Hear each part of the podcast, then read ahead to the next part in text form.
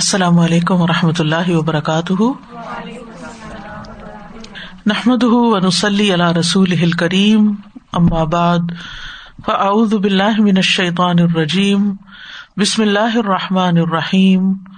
ربش رحلی صدری ویسر علی عمری وحل العقدم السانی یفق قولی۔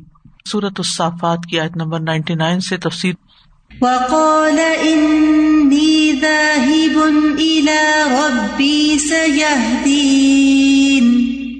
رب هب لي من الصالحين. فبشرناه بغلام حليم. اس نے کہا، بے شک میں تو اپنے رب کی طرف جانے والا ہوں۔ وہ ضرور میری رہنمائی کرے گا۔ اے میرے رب، مجھے صالحین میں سے بچہ عطا کر۔ تو ہم نے اسے ایک بردبار لڑکے کی خوشخبری دی۔ جب ابراہیم علیہ السلام کا باپ اور آپ کی ساری قوم آپ کی جان کی دشمن بن گئی اور انہوں نے آپ کو آگ میں بھی پھینک دیا، لیکن ان کا مقصد پورا نہ ہوا، تو پھر شدید مخالفت ہو گئی۔ اس پر آپ نے اپنا وطن چھوڑنے کا فیصلہ کر لیا کہ اب یہاں سے نکل جانا ہی بہتر ہے۔ اور نکلتے وقت یہ بھی نہیں پتا تھا کہ جانا کہاں ہے۔ یعنی آپ سوچیے کہ انسان گھر سے نکل رہا ہو اور اس کو یہ نہ پتا ہو کہ جانا کہاں ہے۔ تو انہوں نے کیا کہا؟ ان الا ربی۔ میں اپنے رب کی طرف جا رہا ہوں۔ اللہ کی خاطر ہجرت کر رہا ہوں۔ علماء کہتے ہیں کہ یہ پہلی ہجرت تھی جو دنیا میں ہوئی کہ کسی نے اللہ کی خاطر اپنا گھر بار چھوڑا ہو۔ دنیاوی مقاصد کے لیے، تعلیم کے لیے، جاب کے لیے، تجارت کے لیے لوگ اپنے گھر چھوڑتے ہیں۔ بہتر زندگی گزارنے کے لیے ایک جگہ سے دوسری جگہ منتقل ہوتے ہیں۔ لیکن محض اللہ کے دین کی خاطر اپنا وطن چھوڑ کر دوسری جگہ جانا اس کا سلسلہ ابراہیم علیہ السلام سے شروع ہوا۔ تو اب ان کے سامنے یہ تھا کہ مجھے کہاں جانا چاہیے، تو اس پر یہ کہ میرا رب ہی مجھے بتائے گا اور میری رہنمائی کرے گا۔ تو اللہ سبحان تعالیٰ نے ان کو شام کی طرف جانے کا حکم دیا۔ اور پھر وہ اپنی بیوی اور بھتیجے یا چچا زاد بھائی لوت علیہ السلام کے ساتھ شام کی طرف چلے گئے۔ اس وقت تک مردوں میں سے صرف لوت علیہ السلام ہی آپ پر ایمان لائے تھے اور ابھی آپ کی کوئی اولاد بھی نہیں تھی۔ جب شام کی مقدس سرزمین میں پہنچے تو اس کے بعد دعا کی کہ اے میرے رب، مجھے ایک نیک لڑکا عطا کر۔ تو اللہ تعالیٰ نے ان کی دعا قبول کر لی اور پھر حاجر کے بطن سے اسماعیل علیہ السلام پیدا ہوئے۔ وقال انی راہب الا ربی سیاح دینی اور اس نے کہا کہ میں اپنے رب کی طرف جانے والا ہوں۔ وہی میری اس چیز کی طرف رہنمائی فرمائے گا جس میں میرے دین اور دنیا دونوں کی بھلائی ہو۔ سورت مریم میں آتا ہے۔ حضرت ابراہیم علیہ السلام نے اس موقع پر کہا تھا وہ آتزل کم و ماتدون مندون اللہ و اد او ربی اصا اللہ اکون بدعائے ربی شقیہ اور میں تمہیں اور جن جن کو تم اللہ کے سوا پکارتے ہو، سب کو چھوڑ رہا ہوں۔ آتا مندون اللہ۔ وہ ادو ربی اور میں تو صرف اپنے رب کو ہی پکارتا ہوں، اسی سے دعا کرتا ہوں۔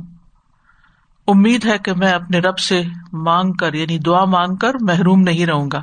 اتنا توکل، اتنا یقین، اتنی تسلی۔ اور ان کو یہ پتا تھا کہ اگر میں اللہ کی خاطر کوئی چیز چھوڑ رہا ہوں، تو اللہ سبحان و تعالیٰ مجھے اس کا بہترین نعم البدل عطا کرے گا۔ اور اس میں ہم سب کے لیے بہت بڑا سبق ہے کہ کوئی بھی چیز، چاہے وہ ہماری عادت ہی کیوں نہ ہو۔ ایک تو نا کہ دنیاوی نقصان کے لیے ہم کوئی چیز چھوڑ دیتے ہیں۔ لیکن اگر انسان اللہ کی خاطر کسی حرام چیز کو چھوڑ دیتا ہے، کسی مشکوک چیز کو چھوڑ دیتا ہے، تو اللہ سبحان و تعالیٰ اس کو، اس کا بہترین نعم البدل عطا کر دیتے ہیں۔ کیونکہ اللہ تعالیٰ کے خزانے بہت وسیع ہیں۔ ہم ایک ہی چیز پہ ٹک کے رہ جاتے ہیں کہ بس اسی میں میرا فائدہ یہ نہ ملی تو میں مر جاؤں گا۔ حالانکہ ایسا نہیں ہے۔ اللہ سبحان تعالیٰ کے لیے اگر انسان کسی ایسی چیز کو چھوڑ دیتا ہے جو بظاہر اس کو بہت عزیز ہو لیکن اللہ کو پسند نہ ہو، تو اللہ سبحان تعالیٰ تنہا نہیں چھوڑتا۔ اور یہاں پر وہ کہتے ہیں سیاح دینی سین جو ہے یہاں تاکید کے لیے ہے۔ وہ ضرور مجھے راستہ دکھائے گا۔ یعنی یقینی بات ہے کہ اللہ سبحان تعالیٰ مجھے اس سے بہتر جگہ دے گا۔ اور آپ کو معلوم ہے کہ شام جو ہے وہ ایک مبارک جگہ تھی۔ یعنی شام سے مراد موجودہ سیریا ہی نہیں ہے، بلکہ اس میں پیلسٹائن، جارڈن، سیریا، بیروت، یہ سارے علاقے اس میں آ جاتے ہیں۔ اور صورت العنکبوت میں بھی اللہ کی خاطر نکلنے والے اور جد و جہد کرنے والوں کے لیے اللہ کی مدد کا وعدہ آتا ہے۔ ولدین جاہ دوفینا لنا دینا ہوم سب لنا جو لوگ ہماری راہ میں جد و جہد کرتے ہیں، ہم یقیناً انہیں اپنی راہیں دکھا دیتے ہیں۔ ہم ان کے لیے وے آؤٹ نکال دیتے ہیں، ان کو رستہ بتا دیتے ہیں۔ تو بہرحال یہ سب سے پہلے مہاجر تھے اور ان کے ساتھ حضرت لوت اور حضرت سارا بھی تھے۔ یعنی ایک خاتون کو بھی یہ سعادت نصیب ہوئی کہ وہ اللہ کے راستے میں سب سے پہلے ہجرت کرنے والوں میں شامل ہوئی۔ اس موقع پر پھر انہوں نے دعا کی ربی حبلی من الصالحین۔ کہ اللہ مجھے صالحین میں سے اولاد عطا کر۔ یعنی اس سے پہلے ان کی قوم، ان کے خاندان کے سب لوگ جو تھے وہ شرک پر تھے، سوائے ان دو لوگوں کے جو آپ کے ساتھ آئے۔ تو اب یہ تھا کہ اب آگے اولاد ہو تو اللہ وہ بھی نیک لوگوں میں سے ہو۔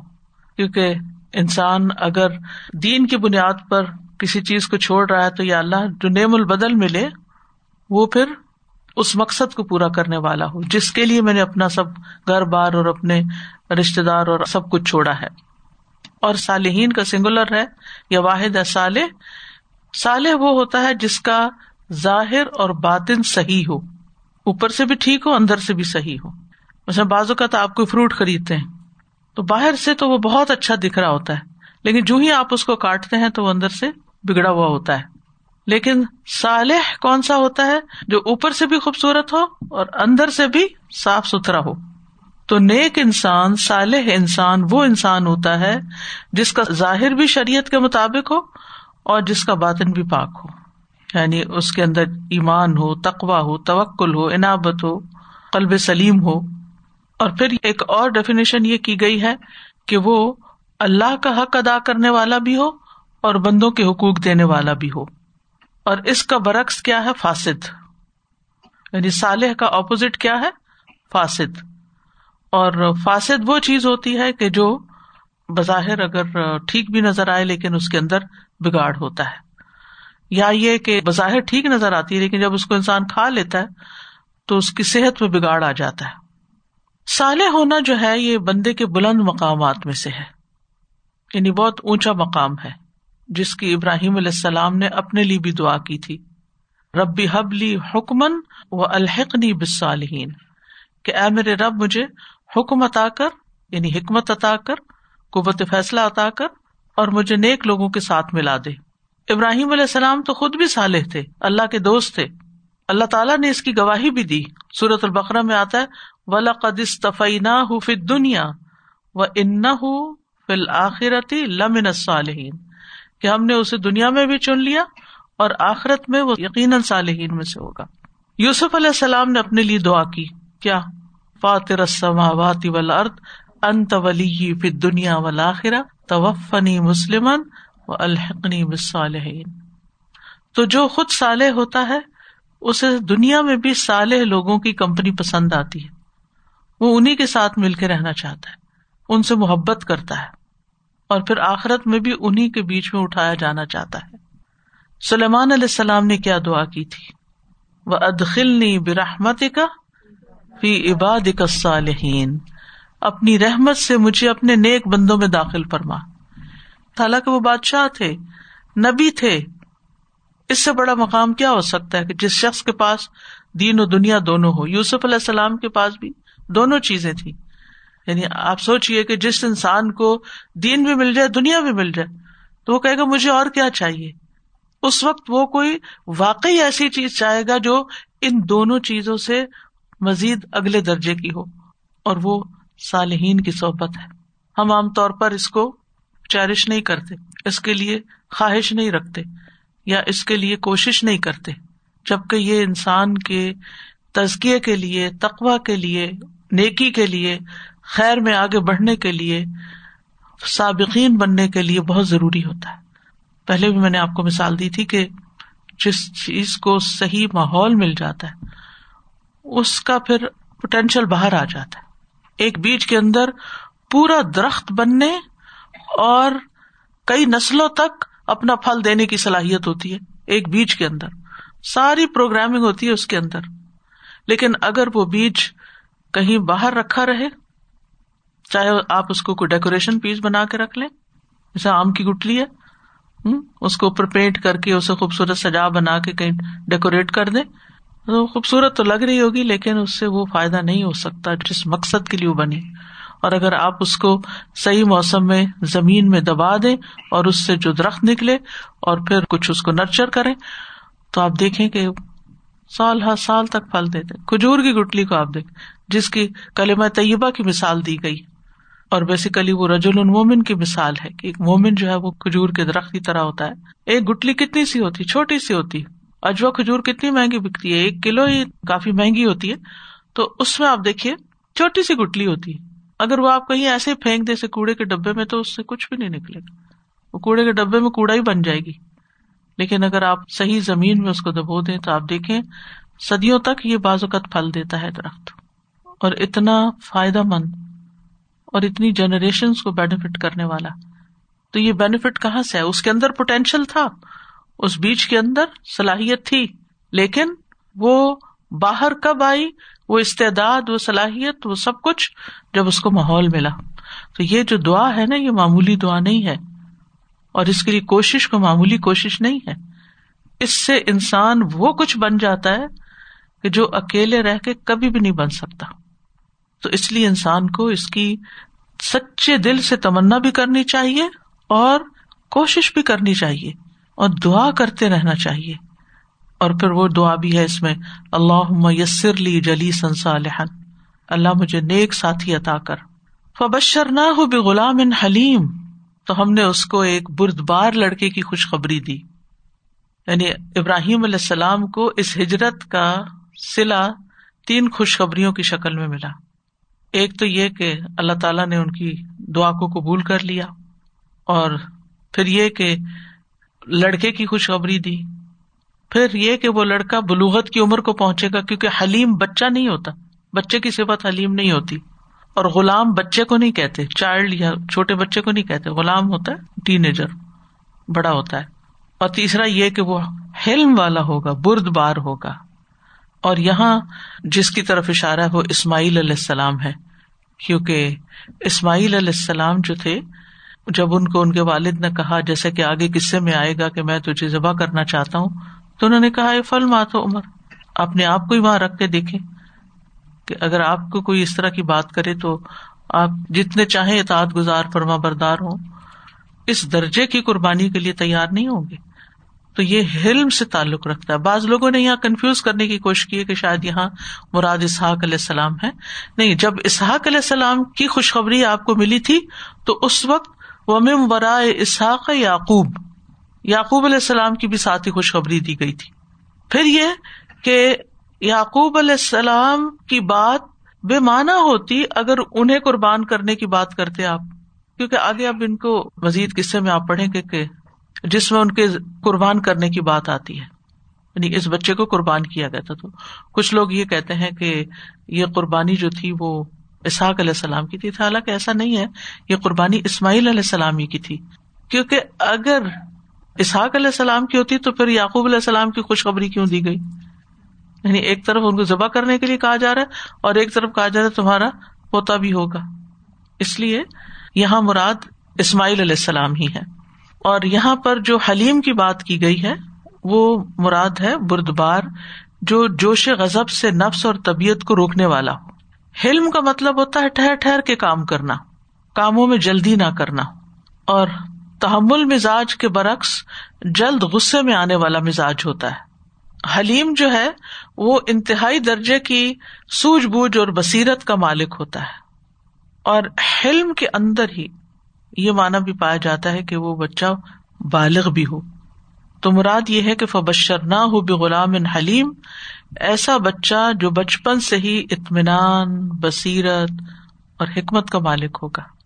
اچھا اب اگر یہ دعا قبول کر لی گئی تو اس کا یہ مطلب نہیں، ادھر انہوں نے دعا مانگی اور ادھر جو ہے وہ بچہ پیدا ہو گیا۔ ایسا نہیں ہوا۔ بہت سال لگے اس دعا کے عملی شکل میں سامنے آنے کو۔ کیونکہ ابراہیم علیہ السلام اس وقت کافی بڑی عمر کے تھے۔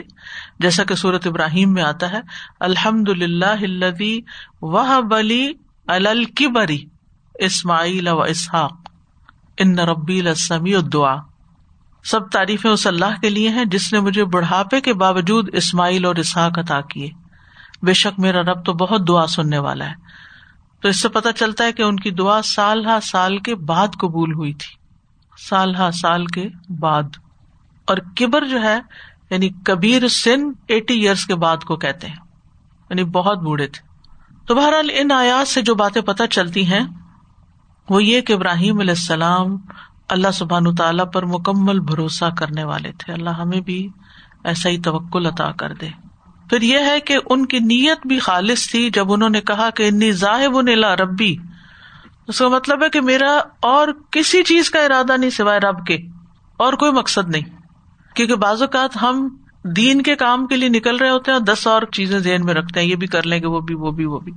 کوئی اور چیز سامنے نہیں رکھی، وہ ایک ہی مقصد رکھا، رب کی طرف جا رہا۔ ہوں یعنی کہ وہ سیر کے لیے نہیں جا رہے تھے، وہ کوئی نیا ایکسپلور کرنے کے لیے نہیں جا رہے تھے، کسی کاروبار کے لیے نہیں جا رہے تھے، کچھ نہیں۔ انی ذاہب الا ربی، اپنے رب کے لیے جا رہے تھے۔ تو ہمیں بھی نیکی کے کام کرتے وقت ضرور ذہن میں یہ رکھنا چاہیے کہ ہم یہ جو کام کر رہے ہیں، ہمیں کہیں ادھر ادھر سے دنیا کا کوئی مقصد تو بیچ میں نہیں آ گیا۔ ہماری نیت کتنی خالص ہے۔ تو بہرحال انہوں نے ایک تو اخلاص اختیار کیا۔ دوسرا یہ کہ اس سے یہ بھی پتا چلتا ہے کہ ابراہیم علیہ السلام کو اپنے رب سے بڑی محبت تھی۔ اسی لیے رب کا ذکر کرتے ہیں۔ اور علماء کہتے ہیں کہ انسان کو دعا مانگتے ہوئے اپنے رب سے محبت کا اظہار بھی کرنا چاہیے۔ اسی لیے اچھے اچھے ناموں سے رب کو پکارنا چاہیے اور پھر ایسے الفاظ استعمال کرنے چاہیے کہ جس سے اللہ سبحان و تعالیٰ کی رحمت اور محبت بھی انسان کو مل جائے۔ اور پھر یہ کہ بہت اہم سبق ہے کہ اگر کسی ایسی جگہ انسان رہتا ہو جہاں وہ صحیح معنوں میں اللہ کی عبادت نہ کر سکتا ہو یا اپنے دین کے فرائض اور ذمہ داریاں پوری نہ کر سکتا ہو، تو اس کو وہ جگہ چھوڑ دینی چاہیے۔ اور دوسری جگہ چلے جانا چاہیے۔ بہت ضروری ہے کہ انسان ہر قیمت پر اپنا دین بچائے، دین کو خطرے میں نہ ڈالے۔ اور پھر ان آیات سے یہ بات بھی پتہ چلتی ہے کہ انسان جب تقوا کے ساتھ اور اخلاص کے ساتھ دعا کرتا ہے، تو اللہ سبحان و تعالیٰ اس کی دعا قبول کر لیتا ہے۔ اور ہجرت کے فائدے بھی اس آیت سے پتہ چلتے ہیں کہ کس طرح اللہ تعالیٰ نے ان کو پھر بعد میں مزید نیکی کے بڑے بڑے کام کرنے کی توفیق دی۔ ایک طرف فلسطین میں ایک بیٹے کو بسایا، دوسرے بیٹے کو مکہ میں بسایا اور دو اہم مراکز دین کے قائم ہوئے اور اللہ تعالیٰ کی طرف سے بہت سی جگہ اور وسط ملی کیونکہ اللہ کا وعدہ ہے ومئی حاضر فی سبیل اللہ یجد فی الارض مراغمن کثیر وسا جو اللہ کے راستے میں ہجرت کرے گا، وہ زمین میں بہت سی پناہ کی جگہ اور بڑی وسط پائے گا۔ ایک اور آیت میں آتا ہے ولدین حاجر اللہ ممبا دماغ ظلم لنب ان فی دنیا حسنا ولا اجر الآخرتی اکبر لو کانو عالمون اللہ دین صبر اعلیٰ رب یا توکلون جن لوگوں نے اللہ کی خاطر وطن چھوڑا، اس کے بعد کہ ان پہ ظلم کیا گیا، یقیناً ہم انہیں اس دنیا میں بھی ضرور اچھا ٹھکانا دیں گے۔ جیسے نبی صلی اللہ علیہ وسلم کے ساتھ ہوا۔ اور یقیناً آخرت کا جو تو سب سے بڑا ہے، کاش وہ جانتے ہوتے۔ اسی طرح آخرت میں مہاجرین کو ایک خاص قسم کا نور ملے گا۔ عبداللہ ابن امر کہتے ہیں، میں ایک روز رسول اللہ صلی اللہ علیہ وسلم کے پاس تھا۔ سورج طلوع ہوا تو آپ نے فرمایا، قیامت کے دن ایک قوم آئے گی، ان کا نور سورج کے نور کی طرح ہوگا۔ سورج کو دیکھ کر سورج کے نور کی طرح کی بات سمجھائی۔ مثالوں سمجھاتے پھر انسان کو جلدی سمجھ آتی ہے بات۔ ابو بکر رضی اللہ عنہ نے ارض کیا اللہ کے رسول، کیا وہ ہم لوگ ہوں گے؟ فرمایا نہیں، تمہارے لیے تو بہت خیر و بھلائی ہے تمہارا درجہ تو اس سے بھی آگے۔ بلکہ وہ فقرا اور مہاجرین ہوں گے جنہیں دنیا بھر سے اکٹھا کیا جائے گا۔ یعنی تمہارے بعد آنے والے لوگ، ایسے لوگ جو دین کی خاطر ایک جگہ سے دوسری جگہ چلے جائیں۔ اور جنت کا وعدہ تو ہے ہی۔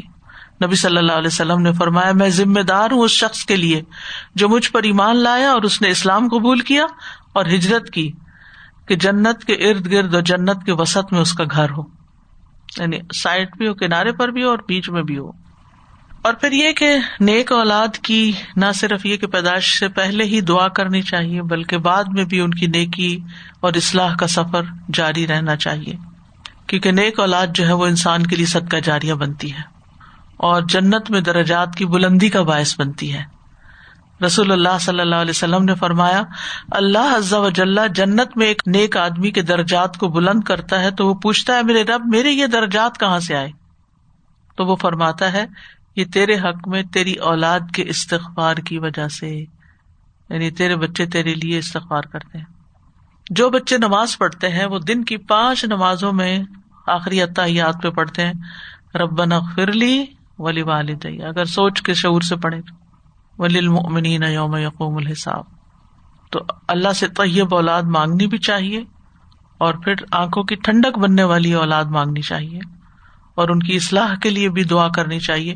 ربی اوزین یا نشکر نعمت اکلت یا نمت علیہ و اعلیٰ والدیہ وہ ان عام صالح تردا وہ اسلح لی فی ضروریتی تو یہ آپ دعا دیکھے نا، اس میں ایک جگہ آتا ہے اسلح لی فی ضروریتی دوسری جگہ آتا ہے ادخل لی کفی باد کسالی یہ دونوں ہی چیزیں مانگنے کی ہیں اور ہماری زندگی میں بڑی ضروری ہے اور پھر بچوں کی نماز کی خاص فکر کرنی چاہیے اور اس کی بھی دعا، رب جالنی مقیم صلاحی و من ضروریتی ربنا و تقبل دعا۔ پھر اسی طرح ان آیات میں جو حضرت اسماعیل کا کیریکٹر پتہ چلتا ہے کہ وہ غلام الحلیم تھے، تو صفت حلم کی اہمیت پتہ چلتی ہے یہاں۔ اللہ تعالیٰ کے اپنے صفاتی ناموں میں سے بھی حلیم نام ہے۔ سورت البقرہ میں آتا ہے اللہ غفور حلیم ابراہیم علیہ السلام کے بارے میں آتا ہے، ان ابراہیم ابواہ حلیم اور اللہ سبحان تعالیٰ کی محبوب صفات میں سے ہے یہ۔ نبی صلی اللہ علیہ وسلم نے فرمایا، ان اللہ یحب الغنی الحلیم، المتعفف، اللہ تعالی غنی، تحمل والے، سوال سے بچنے والے سے محبت رکھتا ہے۔ اور بد زبان، فاجر اور چمٹ کر مانگنے والے سے بغض رکھتا ہے۔ بد زبان شخص سے اللہ تعالی نفرت رکھتا ہے، بغض رکھتا ہے۔ اور یہ نبوت کا ایک حصہ ہے۔ یعنی عام بندوں کے اندر اگر یہ صفت پائی جاتی ہے تو یہ بہت بڑی صفت ہے۔ نبی صلی اللہ علیہ وسلم نے فرمایا، اچھی خصلتیں، آہستہ آہستہ کام کرنا۔ سستی مراد نہیں ہے یہاں۔ یعنی ٹھہر کے، سوچ سمجھ کے کام کرنا۔ میانہ روی اختیار کرنا، اعتدال سے رہنا۔ یہ نبوت کے چوبیسویں حصوں میں سے ایک حصہ ہے۔ اور اس کے برعکس جلد بازی کیا ہے؟ شیطان کی طرف سے ہے۔ نبی صلی اللہ علیہ وسلم نے فرمایا انی من اللہ ولاجلت من الشیطان تحمل مزاجی اللہ کی طرف سے ہے اور جلد بازی شیطان کی طرف سے ہے۔ تو ہر کام کے اندر ایک اطمینان اور سکون اور تحمل ہونا چاہیے۔ جب نبی صلی اللہ علیہ وسلم کے پاس ایک ڈیلیگیشن آیا، تو اس میں جو ان کا سردار تھا المنظر الشد جس کا نام تھا، سارے لوگ بس اترے، سواریوں سے بھاگتے دوڑتے نبی صلی اللہ علیہ وسلم کے پاس آئے، لیکن وہ اترے، انہوں نے کپڑے تبدیل کیے اور بہت آرام سے سامان رکھا اور پھر نبی صلی اللہ علیہ وسلم کے پاس آئے۔ تو آپ نے ان سے فرمایا، تم میں دو خصلتیں ایسی ہیں جو اللہ کو محبوب ہے ایک بردباری اور دوسری وقار اور متانت۔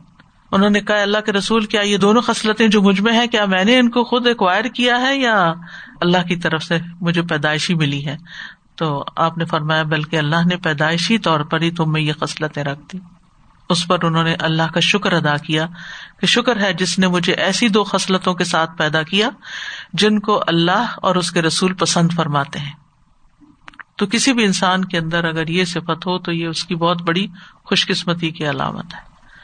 اور اس میں ہم اپنی روزمرہ زندگی میں اپنے آپ کو چیک کر سکتے ہیں، جیسے اپنی چال ڈھال میں، اپنی ٹون میں، پچ میں، ہر چیز کے اندر ہم دیکھ سکتے ہیں کہ ہمارے اندر کتنا ٹھہراؤ ہے، کتنا اعتدال ہے۔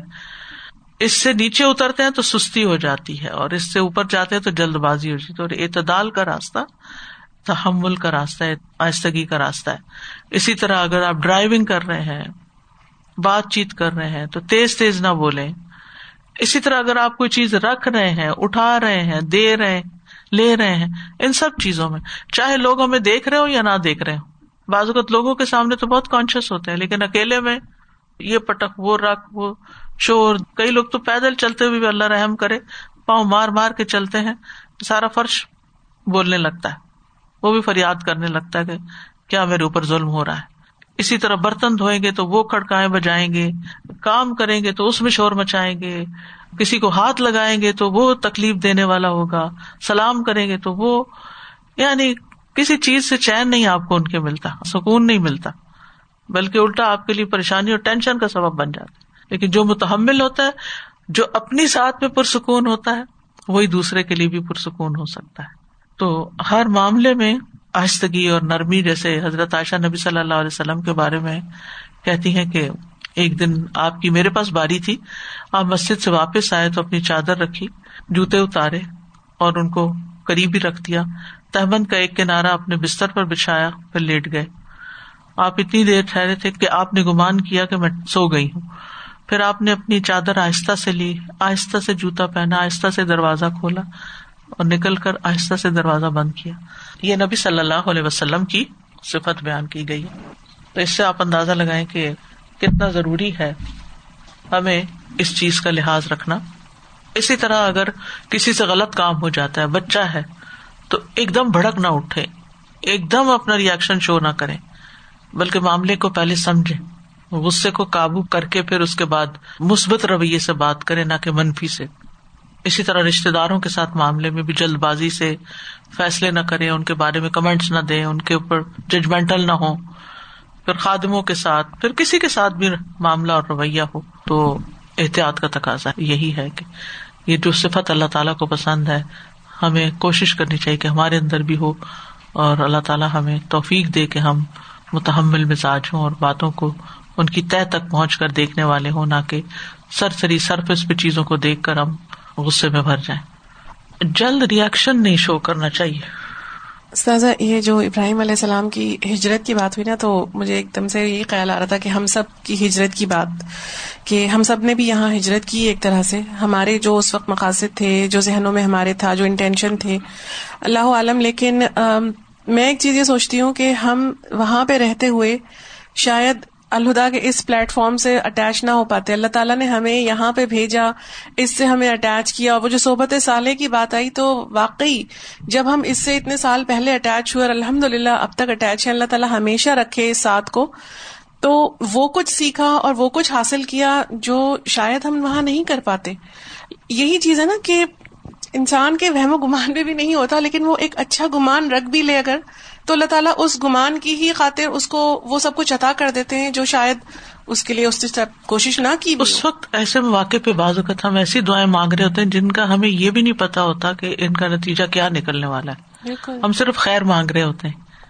ربی انی لمان زلتا الیہ من خیر فقیر جیسے موسی علیہ السلام نے مانگی انہیں نہیں پتا تھا کہ اسپیسیفکلی کیا کیا چیزیں ان کے سامنے آ جائیں گی قبولیت کی شکل میں۔ ان کی دعا تو فوراً قبول ہوگی۔ اور ابراہیم علیہ السلام کی کئی سال کے بعد ہوئی۔ جی سر جی مجھے ایسا لگتا ہے کہ یہ ساری چیزیں پتا ہوتی ہیں، سب کچھ ہوتا ہے، لیکن اصل بات وہی ہوتی ہے، اصل ویلو کا احساس نہیں ہوتا۔ ویلو کا احساس ہونا بہت ضروری ہے کہ ہمیں یہ پتا ہو کہ سول صحبت کی ضرورت کتنی ہے اور وہ ہمیں کہاں لے جا سکتے جیسے آپ نے بیچ کی بات کی، تو واقعی یہ بات فیکٹ ہے کہ آپ دیکھیں کتنے ہم میں سے لوگ ہوتے ہیں، ہمارے اپنے بچے اور سب کچھ۔ اتنے پوٹینشیل ہیں، اتنی ان میں چیزیں ہیں کہ جہاں تھوڑے دن ان کے آپ بیٹھے بات کریں، آپ ان کے ساتھ وہ والے وہ باتیں کرتے ہیں کہ جو ہم سوچ نہیں سکتے کہ وہ کیا بات کر رہے ہیں۔ تو واقعی اس کی اس کی ویلو پتا ماحول کی ضرورت ہے۔ استاذہ جی میرے ذہن میں ایک کوشچن یہ آ رہا تھا کہ ابراہیم علیہ السلام نے کس کو دیکھا تھا پہلے؟ یا کیا تھا کہ جو ان کے اندر اتنا توکل اتنا یقین آلریڈی بیکاز یوزلی تو ہم یہ کہتے ہیں نا کہ ہم نے اس ماحول میں تربیت لی یا پھر اسٹڈیز لی یا پھر ہمارا فادر مدر کوئی نہ کوئی تھا پیچھے۔ لیکن سبحان اللہ یہاں اللہ ہی کیا کردہ ہے۔ ان کے یقین کی حالت ایسی ہے جیسے کہ کہ پورا کمپلیٹ متقی انسان پیدا ہی ایسے ہوا کہ وہ تو اس ایج میں تھے۔ پوری زندگی انہوں نے جو گزاری، تو اللہ نے انہیں ایسا ہی پیدا کیا اس کا مطلب۔ اصل میں ہر ایک کے اندر خیر تو اللہ نے رکھی ہے۔ وہ الحمہ فجو رہا و تخواہ کوئی اس سے فائدہ اٹھاتا ہے اور کوئی نہیں اٹھاتا۔ کوئی اپنے ساتھ سچا ہوتا ہے اور کوئی نہیں ہوتا۔ جیسے فک القلوب میں ہم نے پڑھا تھا نا کہ ہر خیر جو ہے وہ سچائی سے پھوٹتا ہے اور اس سچائی میں سب سے پہلے ہمیں اپنے ساتھ سچا ہونے کی ضرورت ہوتی اپنے ساتھ سچا ہونے کا مطلب کیا ہے؟ کہ جب ہمیں کوئی غلط چیز نظر آ جائے لوگوں میں، ماحول میں، تو پھر اس کو غلط سمجھے اور اس کو چھوڑے بھی۔ ہم بازو کا سمجھتے بھی ہیں، یہ ٹھیک نہیں پھر خود بھی وہی کرنے لگتے ہیں۔ اس کا مطلب ہے کہ ہم اپنی بات میں سچے نہیں، پھر جو ہم سوچ رہے ہیں یا تو ہم سوچ غلط رہے یا پھر کار غلط رہے ابراہیم علیہ السلام کو اللہ نے جو ذہانت دی تھی جو عقل دی تھی جو فطرت پر جس طرح وہ تھے اور جس طرح کائنات کے مشاہدے سے انہوں نے توحید کو پایا اور پھر اس پہ جم گئے کسی نے ان کو نہیں بتایا کہ تم آگ میں کود پڑنا اس کلمے کی خاطر۔ ان کا اپنا فیصلہ تھا۔ نہ کوئی بہن بھائی نہ کوئی اور۔ ابھی جی۔ ماحول کی بات کر رہے تھے کہ اگر ماحول صحیح نہ ہو تو پوٹینشیل نہیں نکلتی۔ تو پوٹینشیل ہاں اللہ مطلب سبحانہ تعالیٰ نے وہاں سے بھی عوام دیکھیے کچھ خواص ہوتے ہیں۔ بہرحال اللہ کے چنے ہوئے بندے ہوتے ہیں۔ جو ماحول کے بغیر بھی اور اس میں بھی لیکن وہ بہت کم ہوتے ہیں۔ لیکن عوام کو ماحول چاہیے ہوتا ہے۔ اچھا ایک کوشچن میرا یہاں یہ تھا کہ آپ نے جیسے ابھی بتایا کہ اللہ کی جیسے ہم سفر پہ نکلتے ہیں عمرہ کے لیے نکلتے ہیں پھر کہتے ہیں چلو پاکستان بھی چلے جاتے ہیں۔ چلو بیچ میں بزنس ٹرپ بھی ہو جائے گا۔ So like all these three years together how is it اس میں آپ دیکھیں کہ پہلی نیت کیا ہے؟ ایک ہے پاکستان جانا ہے چلو عمرہ بھی راستے میں کر لیتے ایک ہے عمرہ کرنا ہے چلے رشتے داروں کو بھی مل لیتے ہیں۔ پرائرٹی نمبر ون کیا ہے؟ نیت بنائے تو سوچ کے بنائے۔